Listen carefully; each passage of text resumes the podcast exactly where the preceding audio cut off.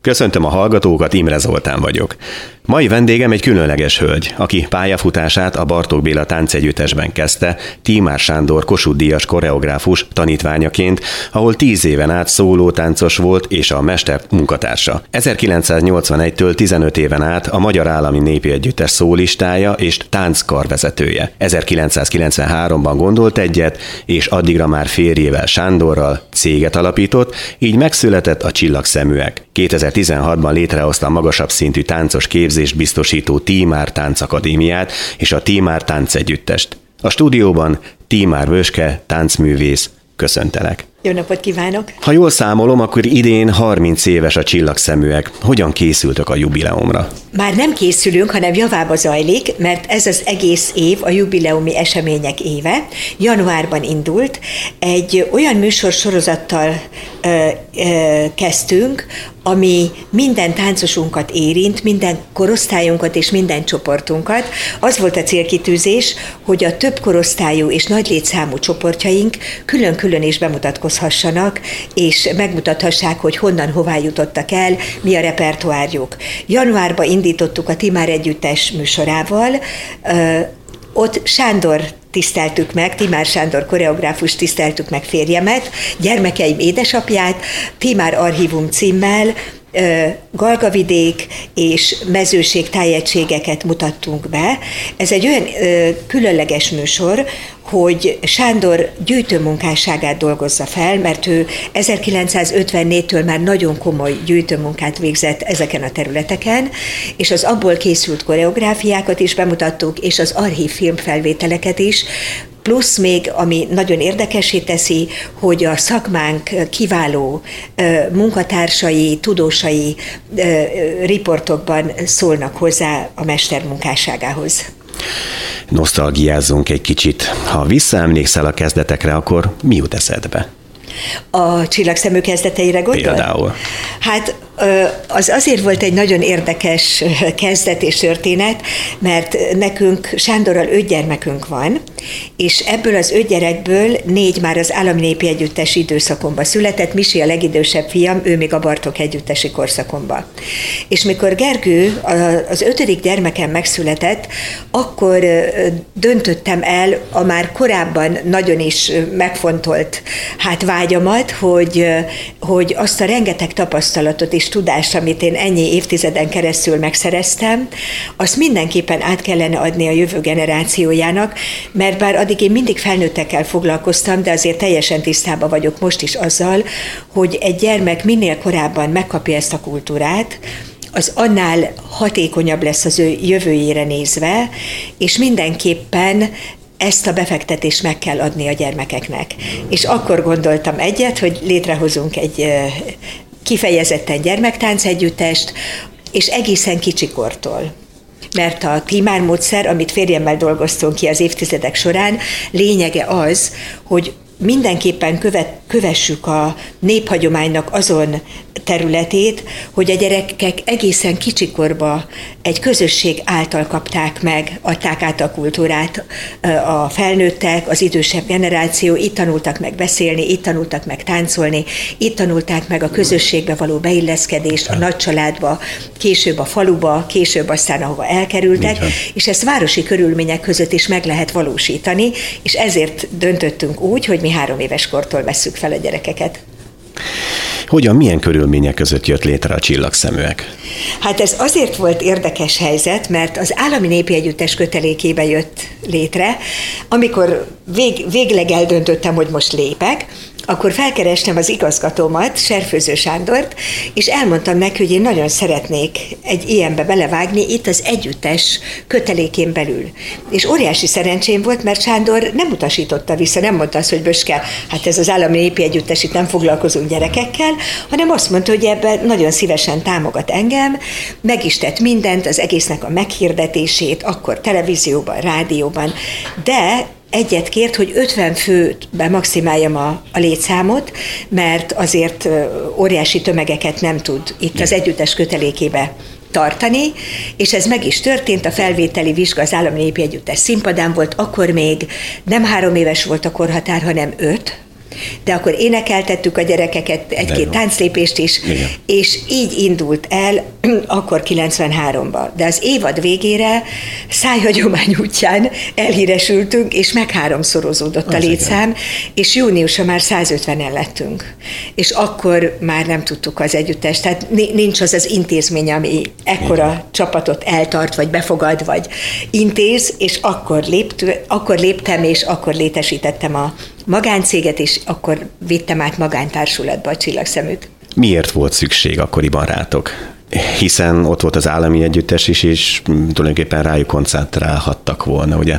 Csináltuk természetesen párhuzamosan az állami népi együttest is, de akkoriban nem volt nem volt olyan gyermekcsoport Budapesten, és szerintem talán Magyarországon sem, és most sincs sok, vagy egyáltalán, akik ennyire kicsikortól foglalkoznak Értem. a gyerekekkel. Igen. És a módszerünk lényege meg ez, hogy nem az iskoláskorba, meg nem később kezdünk el, hanem akkor, amikor Jó, a gyerek korábban. még egy nyitott könyv, Igen. és amikor teljesen természetes úton tanulja meg azt, szinte beszéd nélkül, mert, mert nálunk nem az történik, hogy mi tánclépéseket tanítunk a gyerekeknek a próbán, Igen.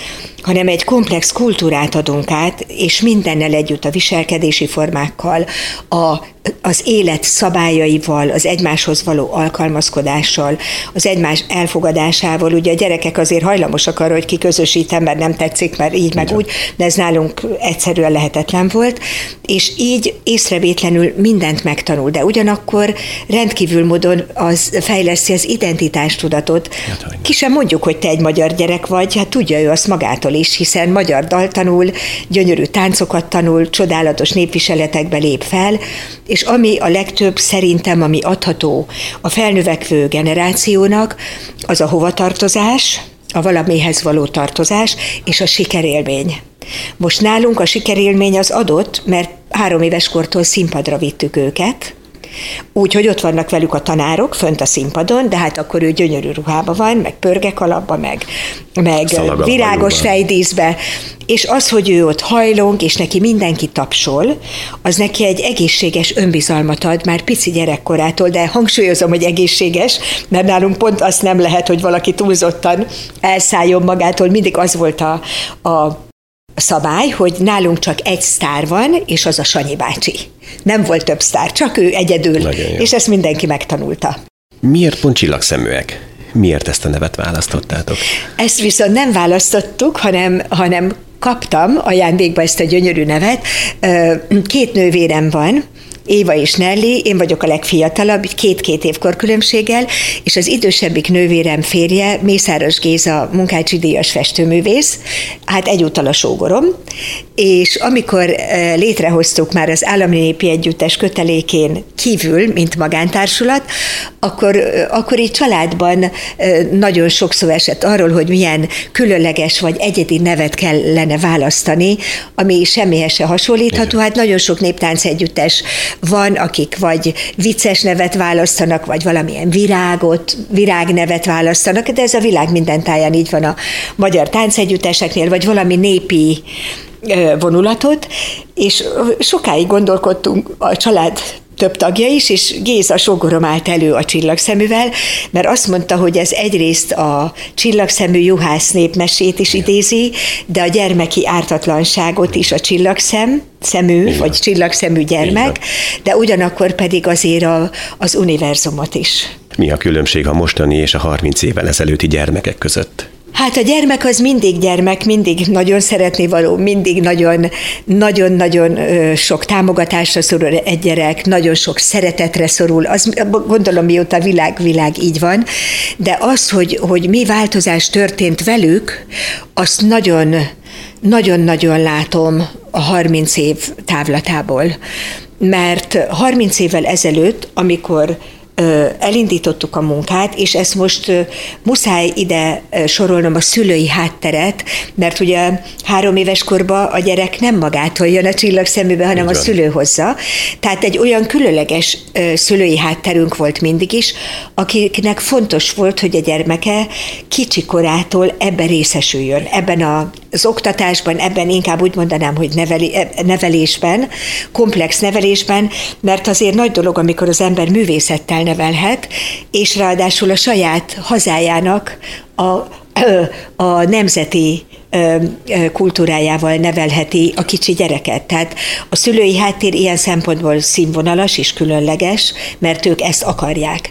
De ugyanakkor a 30 év alatt, és a mai napig is ezt akarják a szülők, mert a gyerekek jönnek folyamatosan, ebben nincs hiba, de változott nagyon sokat a világ 30 év alatt, és én úgy veszem észre, hogy inkább az utolsó 10-15 évben nagyon-nagyon hirtelen és nagyon-nagyon látványosan, ami nem biztos, hogy jót tesz ennek a generációnak, illetve biztosan tudom, hogy nem, nem tesz jót, és ami a legfeltűnőbb, az a koncentráció képességnek a teljes hiánya, vagy pedig nagyon, nagyon, nagyon csökkent módon, tehát tulajdonképpen a Timár módszert, vagy azt a módszert, amivel mi az elmúlt húsz évben tanítottuk a gyerekeket, azt tovább kellett fejleszteni, és rávezető gyakorlatokat kellett csinálni, Azért, mert, mert az a gyerek, aki 30 évvel ezelőtt egy 5 perces koreográfiát x idő alatt megtanult, nagyon gyorsan egyébként, Igen. most három-négyszeres idő szükséges ahhoz,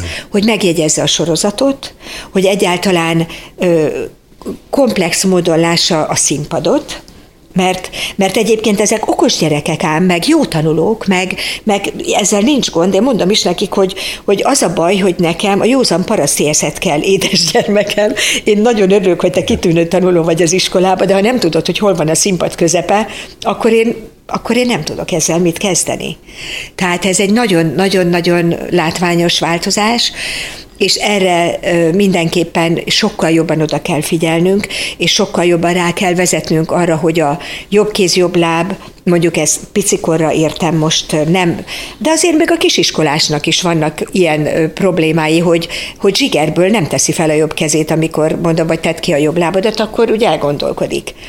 Tehát ez, ez, ez egy óriási változás, és hát a, a, mi úgy szoktuk mondani a munkatársaimmal, hogy hát a, ez a zizi környezet, amiben ez a felpörgött, állandó, hangos, gyors, minden, és hát sajnos nálunk mondjuk ki van tiltva a mobiltelefonozás, még a műsoron sem nagyon szeretem, sőt nem is engedem, hogy tessék, beszélgessetek egymással, társasozzatok, amíg várunk Igen. mondjuk Igen. valami előadásra, és fel vagyunk már öltözve, készen vagyunk, akkor ne a mobiltelefont vegye elő, hanem kérdezze meg a társát, hogy hogy van meg mi, van, mi történt az iskolába.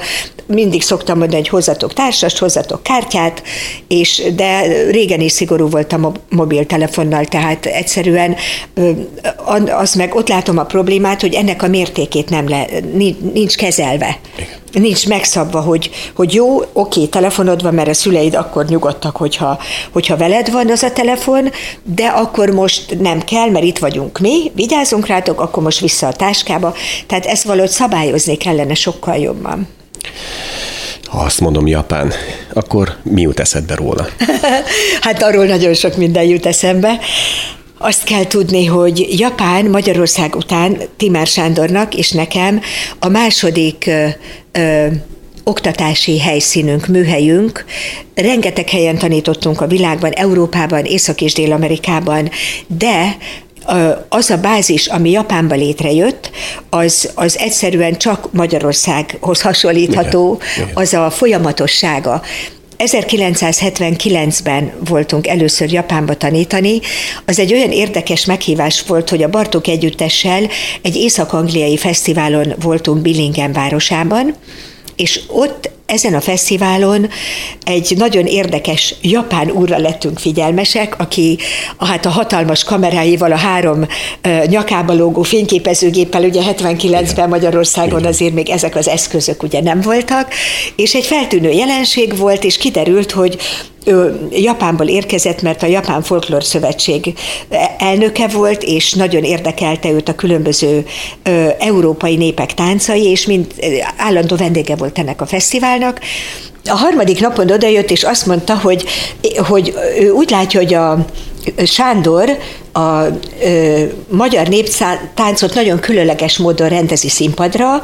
Ő még ilyet nem látott, holott tanulmányozta a lengyel, a bulgár, a skót táncokat, írt táncokról is, igen, mert a japánok nagyon érdeklődnek az európai táncok iránt, ott még svéd táncot is tanulnak, és nagyon tetszik neki, hogy, hogy a tánc nagyon autentikus módon jelenik meg.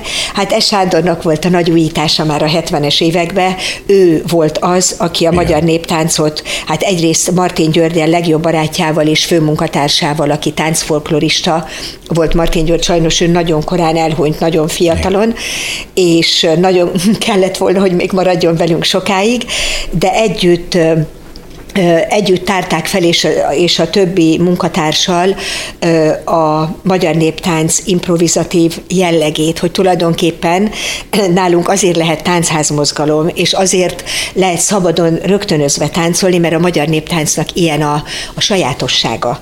És ők fedezték fel ennek a kulcsát, ennek a nyelvtanát, kidolgozták, ezért lett Sándor a táncház mozgalom idején a, a a legendás tanító, mert gyakorlatilag ő szívesen tanította az utcáról bejött embereket ennek a nyelvezetére. Na ez a japán, hát később mecénásunk és nagyon jó barátunk is lett egy életen át, amíg ő élt, ő ezt észrevette rögtön. Úgy látszik, hogy erre volt szeme, és még ott, Billingenben azt mondta, hogy szívesen mennénk-e mi Japánba tanítani, japán egyetemekre, mert ő nagyon szeretné ezt ott megismertetni. És mi Sanyival néztünk egymásra, ez 78-ban volt, hogy azért nem szokás csak úgy Japánba menni így hirtelen, pár nap múlva már jön is a meghívás, tehát természetesen nem mondtunk nemet, de hát a japán pontosság meg a rend, haza, hazajöttünk, és már ősszel, már összejött a meghívó levél, hogy 79 elején volt azt hiszem az első útunk, vagy nem is emlékszem, hogy melyik hónapban, vagy tavasszal, hogy akkor feltétlenül szervezi már az első hat hetes utunkat.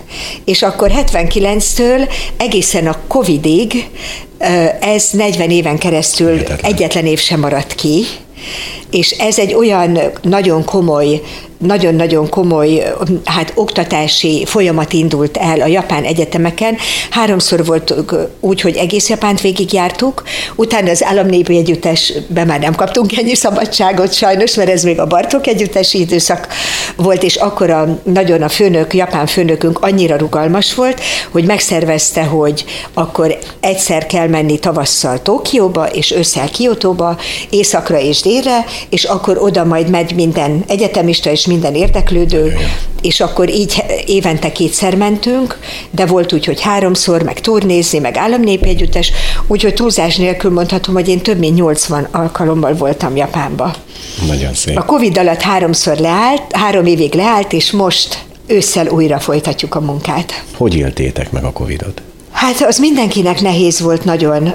Több szálon futott a védelem, mert ugye nekünk Sanyira nagyon kellett vigyázni, mert ő azért és sokkal idősebb nálam, ő, mi nagykor különbséggel házasodtunk össze, mint mester és tanítvány, 26 évvel idősebb nálam, úgyhogy ő rá kellett rettenetesen vigyázni, ez volt a nagy családi feladat, de ezt olyan sikerrel vittük véghez, hogy nálunk a szűk család egyáltalán nem volt beteg, és mindenki, de, de ezért nagyon-nagyon szigorú áldozatokat hoztunk, vagyunk, de Sanyi se lett beteg, és akkor így nem mert azért attól lehetett félni az ő korában, hogy, hogy 90 évesen nyilván, hogyha ő fertőzést kap, akkor nem biztos, hogy túl tudja élni, de nem kapta, meg én sem, meg az egész szűk környezet nem lett beteg, de ebből kifolyólag a hét unokám és, a, és van két cuki ikerlány dédunokám is, három évesek, ők majd, hogy nem két és fél évig nem tették be a lábukat a házunkba. Az igen.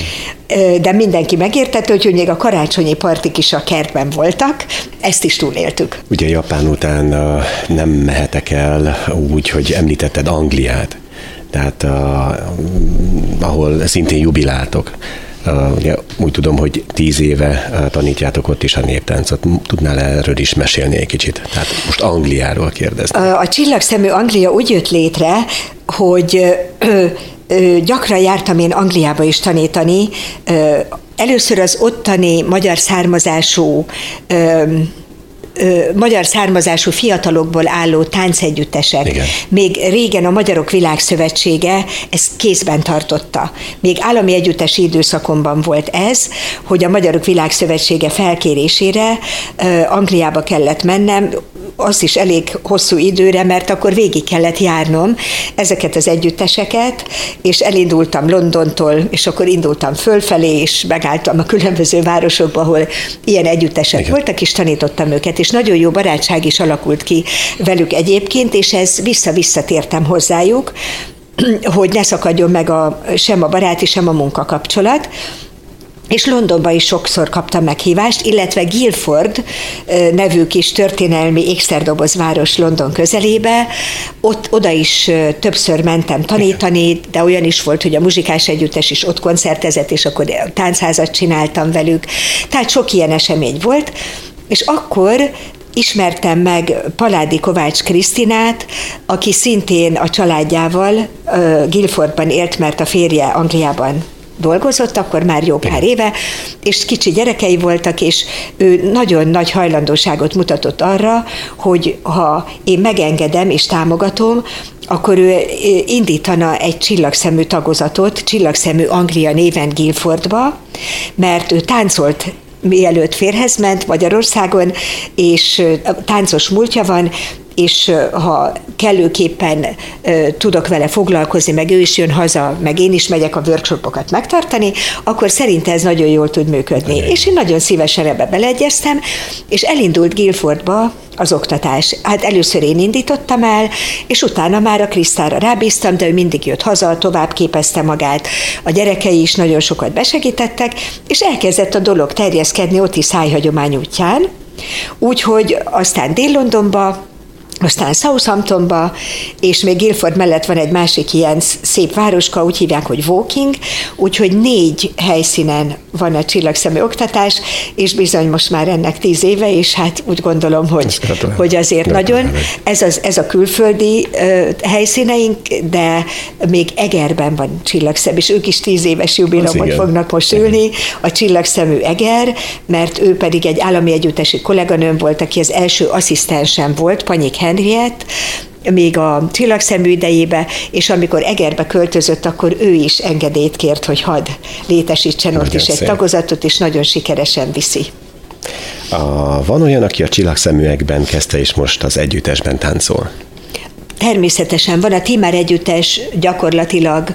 Nálunk csak olyan táncos van, aki, aki három éves korától nálunk kezdett, vagy fiatal korától, vagy kicsi korától, és az a, a nagyon hát, hatékony és jó ebben, hogy a tanári karom is, a tanári gárdám is a táncosaiból került ki, tehát ők a Timár módszeren nevelkedtek, nekik aztán igazán nem kell elmagyarázni, hogy ezt hogy kell csinálni, tehát az összes tanárom talán egy kivétellel mindenki a saját tanítványom, és a Timár együttes az tulajdonképpen a csillagszeműek felnőtt tagozata, mert a köztudatban hiába 30 év telt el, de a köztudatban mégis mindenkinek a gyerekek jutnak róluk eszébe. Hogyha jaj, a csillagszeműek a gyerekek, de közben nem mindenki gyerek, mert hiszen aki marad, az közben fel is nől. Úgyhogy névleg leválasztottuk a felnőtt tagozatot, mert már ebből volt, hát félreértések keletkeztek, és akkor úgy gondoltuk, hogy ha már az alapító tag itt van már majdnem 30 éve, akkor, akkor vagy hát a legrégebbi táncosok, akkor ők már ne ezen a néven fussanak, és akkor szét tudtuk választani. Másfelől viszont az ő gyerekeik is már nálunk táncolnak.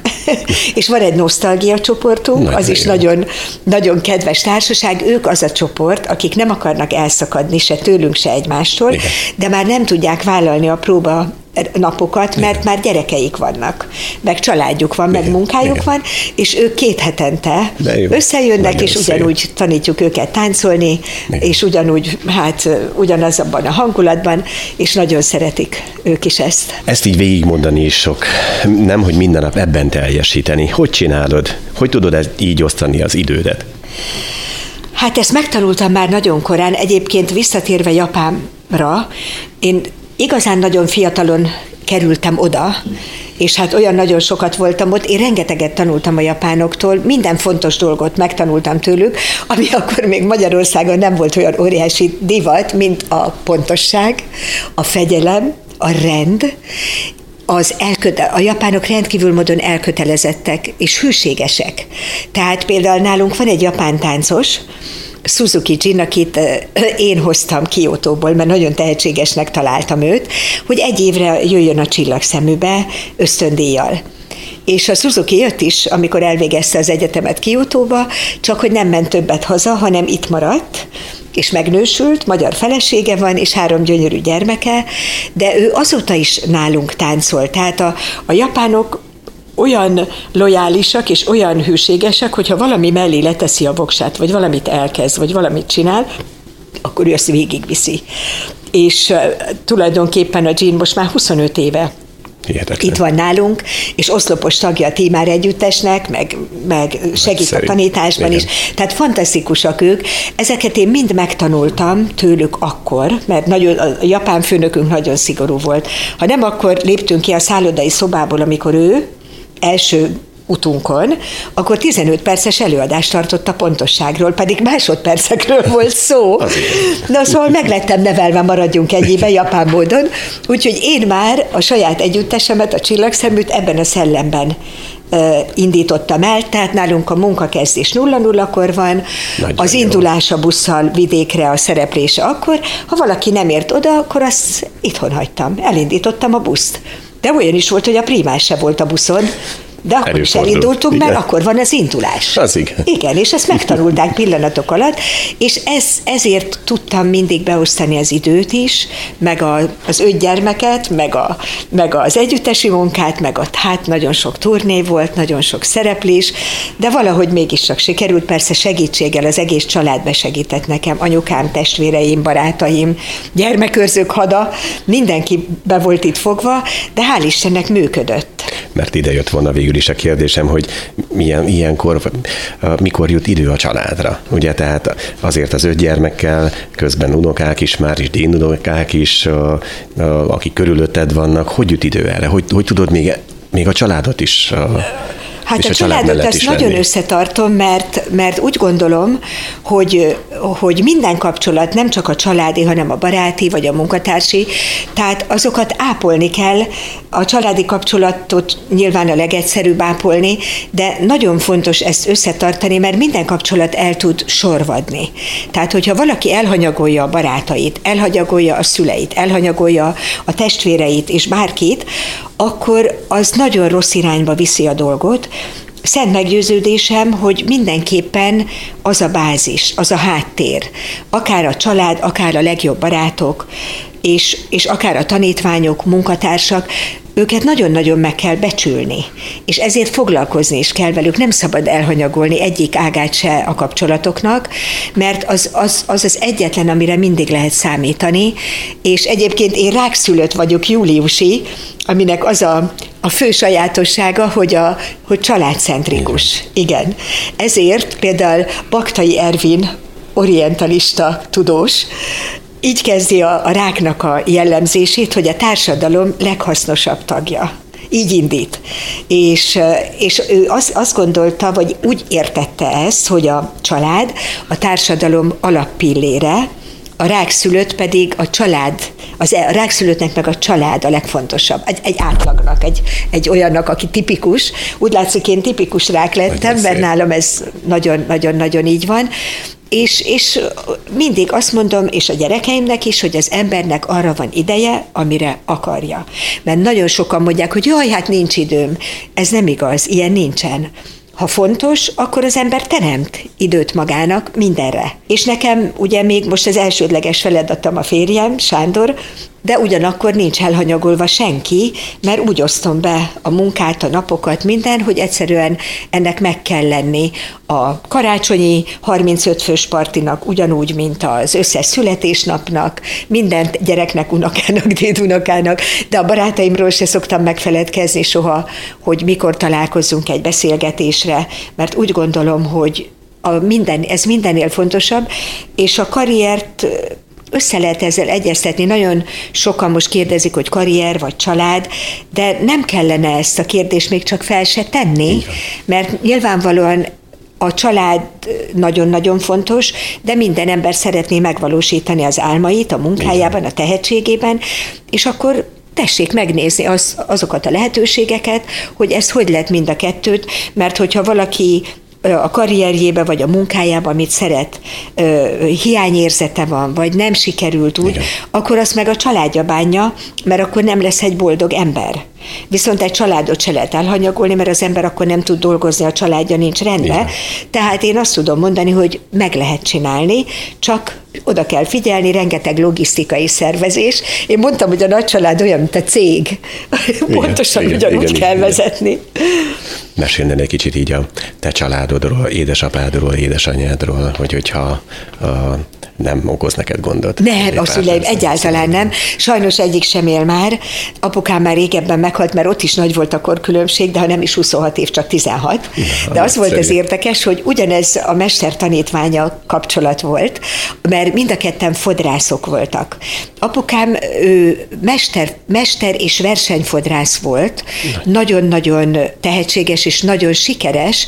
Hát ezt már ugye csak a fotókból látok, mert én akkor születtem, amikor ő már javába bejár bejárta Párizst, meg, meg Abáziát, meg minden abban a, az 50-es években, amikor senki ki nem tehette a lábát az országból, de apukám kitehette, mert minden fodrászversenyt megnyert, nemzetközit is, magyart is, és nagyon büszkék voltunk rá, sokoldalú tehetség volt, mert a fodrászaton kívül még hegedült, festett, Nagy sok festményem van a, tőle a nappali szobámba, engem is lerajzolt kislánykoromba, és és több nyelven is beszélt. Tehát ő egy ilyen nagyon sokoldalú, de hát a fodrászatban volt ő igazán zseniális, és anyukám lett az ő tanítványa, amikor fodrász tanulónak oda került ő hozzá, mert akkor még nem iskolába tanultak a fodrászok, hanem, hanem azonnal egy inosnak beadták Igen. egy mesterhez, és így lett az ő házasságuk.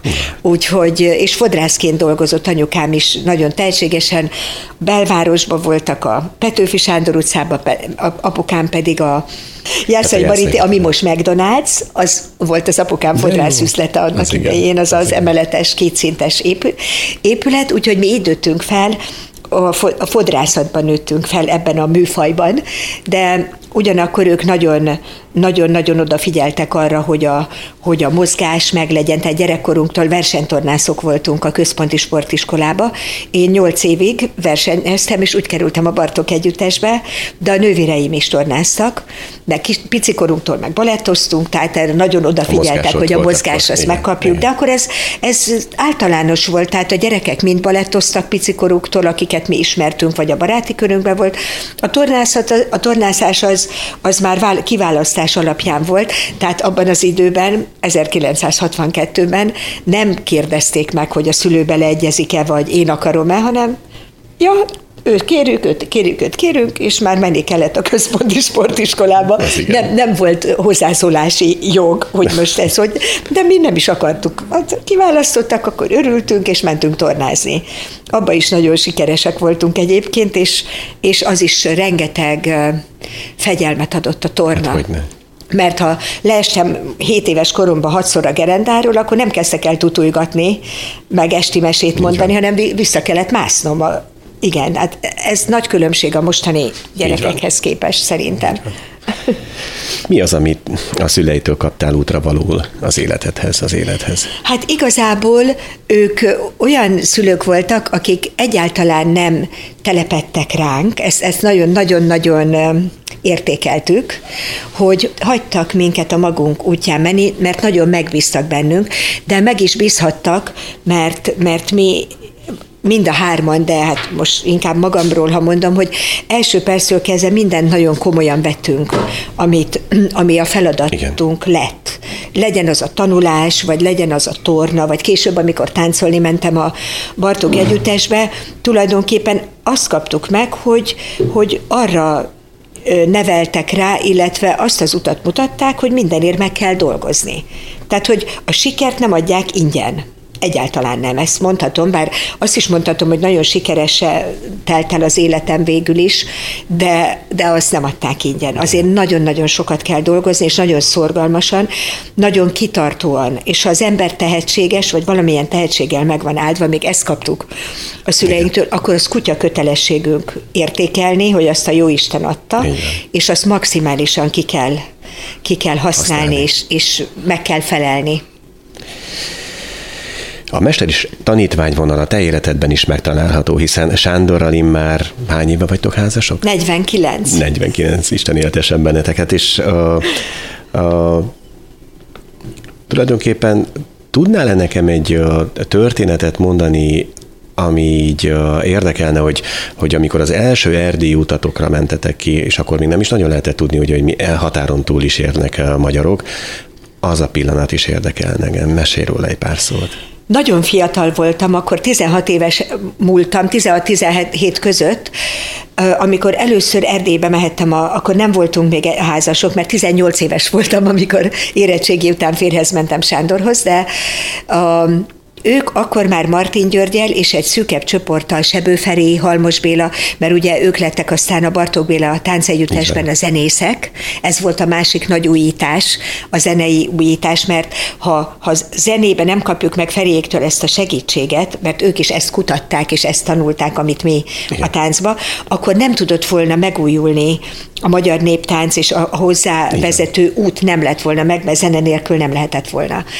És szerveztek egy, ők már többször voltak akkor kint, vagy egyszer vagy kétszer, amikor már én is mehettem, egy olyan utat, ahol már a tanítványok, a táncosok is beletek vonva, és először, ez 1970 kettő végén, vagy 73 elején lehetett, de a táncház akkor már az első táncház megvolt, mert az 72 május 6-án volt. Nem, szerintem ez utána volt nyáron. Igen. És az erdélyi székközségbe mentünk első alkalommal, oda jutottam én el, és azért volt hatalmas hatalmas élmény, mert én akkor harmadikos gimnazista voltam, és hát sőt nyáron még akkor mentem, szerintem csak harmadikban, másodikot fejeztem be, Igen. másodikat, és ugye abban az időben Erdélyről mi nem tanultunk ám az iskolába egyáltalán. Mi, a család, természetesen tudtunk Erdélyről, mert az apukám, Gyergyó, Szent, apukám családja Gyergyó Szent Miklósról származott, Igen. és apukám a háború alatt jött át Magyarországra fiatal, egyedül ő, a családja pedig ott maradt és ezért meg voltunk családlátogatáson, mikor tíz éves voltam, végigjártuk az összes rokont, az összes város, tehát én konkrétan tudtam Erdélyről, de hivatalosan nem tanították. Igen. De széken én se voltam, mert azt se tudtam, hogy létezik ilyen falu, ahol még mindenki a három évestől, vagy a csecsemőtől az idős korig népviseletbe jár. Igen. Hirtelen úgy éreztem magam, hogy mintha az 1800-as években kerültem volna vissza, mert ugye hosszú a székiruha, bokáig érő, fekete kendővel, piros-fekete a székiruha, különben gyönyörű, elegáns. Hát csak ott álltam és néztem, hogy ilyen is van, akkor voltunk táncházba ott, zenészeket ismertünk meg, családokat ismertünk meg, beöltöztettek minket népviseletbe tetőtől talpig, akkor úgy vittek el a táncba, akkor a, a falu leg, legjobb táncosait odahozták a pesti kisasszonyoknak, hogy táncoljunk velük. Hát szóval ezt az élményt nem tudom elmondani, és azt tűnt fel, hogy kevés nevet használtak a faluba, hanem inkább ragadvány nevek voltak, és az egyik ilyen név, női név a Sára volt, a Sári, és nekem annyira megtetszett ez a név, meg Zsuzsi volt még, meg Klára. Nem is volt azt hiszem más név a faluban, ez a három volt. Férfiba meg talán a Márton, a József, meg az István, vagy János. Tehát nagyon kevés nevet használtak, hanem inkább hozzátették a, elé a igen. Úgy hívtuk, hogy nevek. És akkor elhatároztam, hogy ha egyszer lesz kislányom, az biztos, hogy Sári lesz. De a harmadik gyerekem lett lány, az egyetlen, mert még utána jön két fiú, de Sári lett. Betartottam, és nagyon szereti a nevét, a Sárika, és mondta, és akkor amikor már nagyobb bacska volt, akkor elmeséltem neki, hogy ő miért lett Sári. Úgyhogy ez, ez az élmény, ez, ez megmarad a, a lányom által is. Mi a hosszú házasság titka? A hosszú házasság titka? Hát az, az érdekes kérdés nagyon, mert, mert biztos mindenkinél más a titok, gondolom. Nálunk ugye nagyon nagy volt a, Hát, ha nem is az ellenállás, de a félelem a nagy korkülönbség miatt. Ugye ez 74-ben házasodtunk össze, nem volt divat 26 éve korkülönbséggel összeházasodni. Manapság ez egyáltalán nem probléma, még ha fordítva van, ha a férfi fiatalabb mennyivel, a világban már annyi minden történik, hogy senki semmi nem akad ki, de akkor nem így volt egyáltalán, úgyhogy féltettek a szüleim, de féltettek a barátok, a Sanyit is, hogy tehát oda-vissza féltettek bennünket, és hát teljes jogalapja volt a dolognak. Tényleg ezt én beláttam, és én, én, én el is fogadtam ezeket az érveket, de hát itt volt egy olyan kötelék a, a a mester és tanítványa kötelék pluszban, és azt mondanám, hogy talán a mi esetünkben nem csak férfeleség Igen. voltunk, hanem mester és tanítványa maradtunk a mai napig, és én ezt a hierarchiát megtartottam, nem csak a 26 évkor különbség miatt, hanem a, hát minden tőle tanultam első perctől kezdve nekem más mesterem nem volt, mint a férjem, és azt a rengeteg tudást, azt a sok anyag, tapasztalatot, azt a rengeteg élményt, azt mind vele csináltam végig. Bejártuk az egész világot együtt, együtt is, mint tanár, de mint turnék, aztán a csillagszeművel is bejártuk az egész világot. Úgyhogy úgy gondolom, hogy a mi esetünkben ez a párhuzamos két, két szálon futó kapcsolat, ez erősítette egymást, arra gondolok, meg hát az ember a 26 évvel idősebb a férje, akkor annak nem szól be. Lehet, hogyha egy, a, ha egykorú férjem van, az, az lehet, hogy el, elküldöm egyszer-egyszer, ha éppen Igen. olyan kedvem van, vagy éppen az van, de én úgy gondoltam, hogy ezt a hierarchiát én betartom. Tehát a ilyen nincs. A tisztelet igen, fel, igen, van, a igen. Tehát ez a tisztelet, hogy ő idősebb nálam, az, meg hát ő azért egy nagyon békés természetű valaki, tényleg csendes ember volt, mindig nagyon szerény, úgyhogy nem volt olyan nehéz ezt a tiszteletet betartani, semmi okot nem adott rá, hogy ne tartsam be. De be, mindenképpen betartottam volna. Rivalizálás esetleg volt-e közöttetek, hiszen nagyjából ugyanabban a hajóban neveztek minden szinten, tehát volt esetleg? Az az igazság, hogy arra is ugyanez a válasz. Én tudok és ismerek művész párokat, ahol esetleg tényleg van, ha nem is rivalizálás, de egy kis surlódás, némi konfliktus, mert, mert hát mégiscsak mind a kettő művész, vagy mégiscsak egyiknek jobban megy, a másiknak kevésbé. Ha együtt vannak, vagy együtt alkotnak, akkor, akkor most kidolgozott ebben a műben többet, kinek a nevét írjuk ki. Tehát vannak ilyen, lehetnének, de itt megint azért nincsenek, mert a 26 évkor különbséggel én nem fogok rivalizálni soha semmikor Igen. a mesteremmel, úgyhogy nem volt. Köszönöm, hogy itt voltál. Én is köszönöm.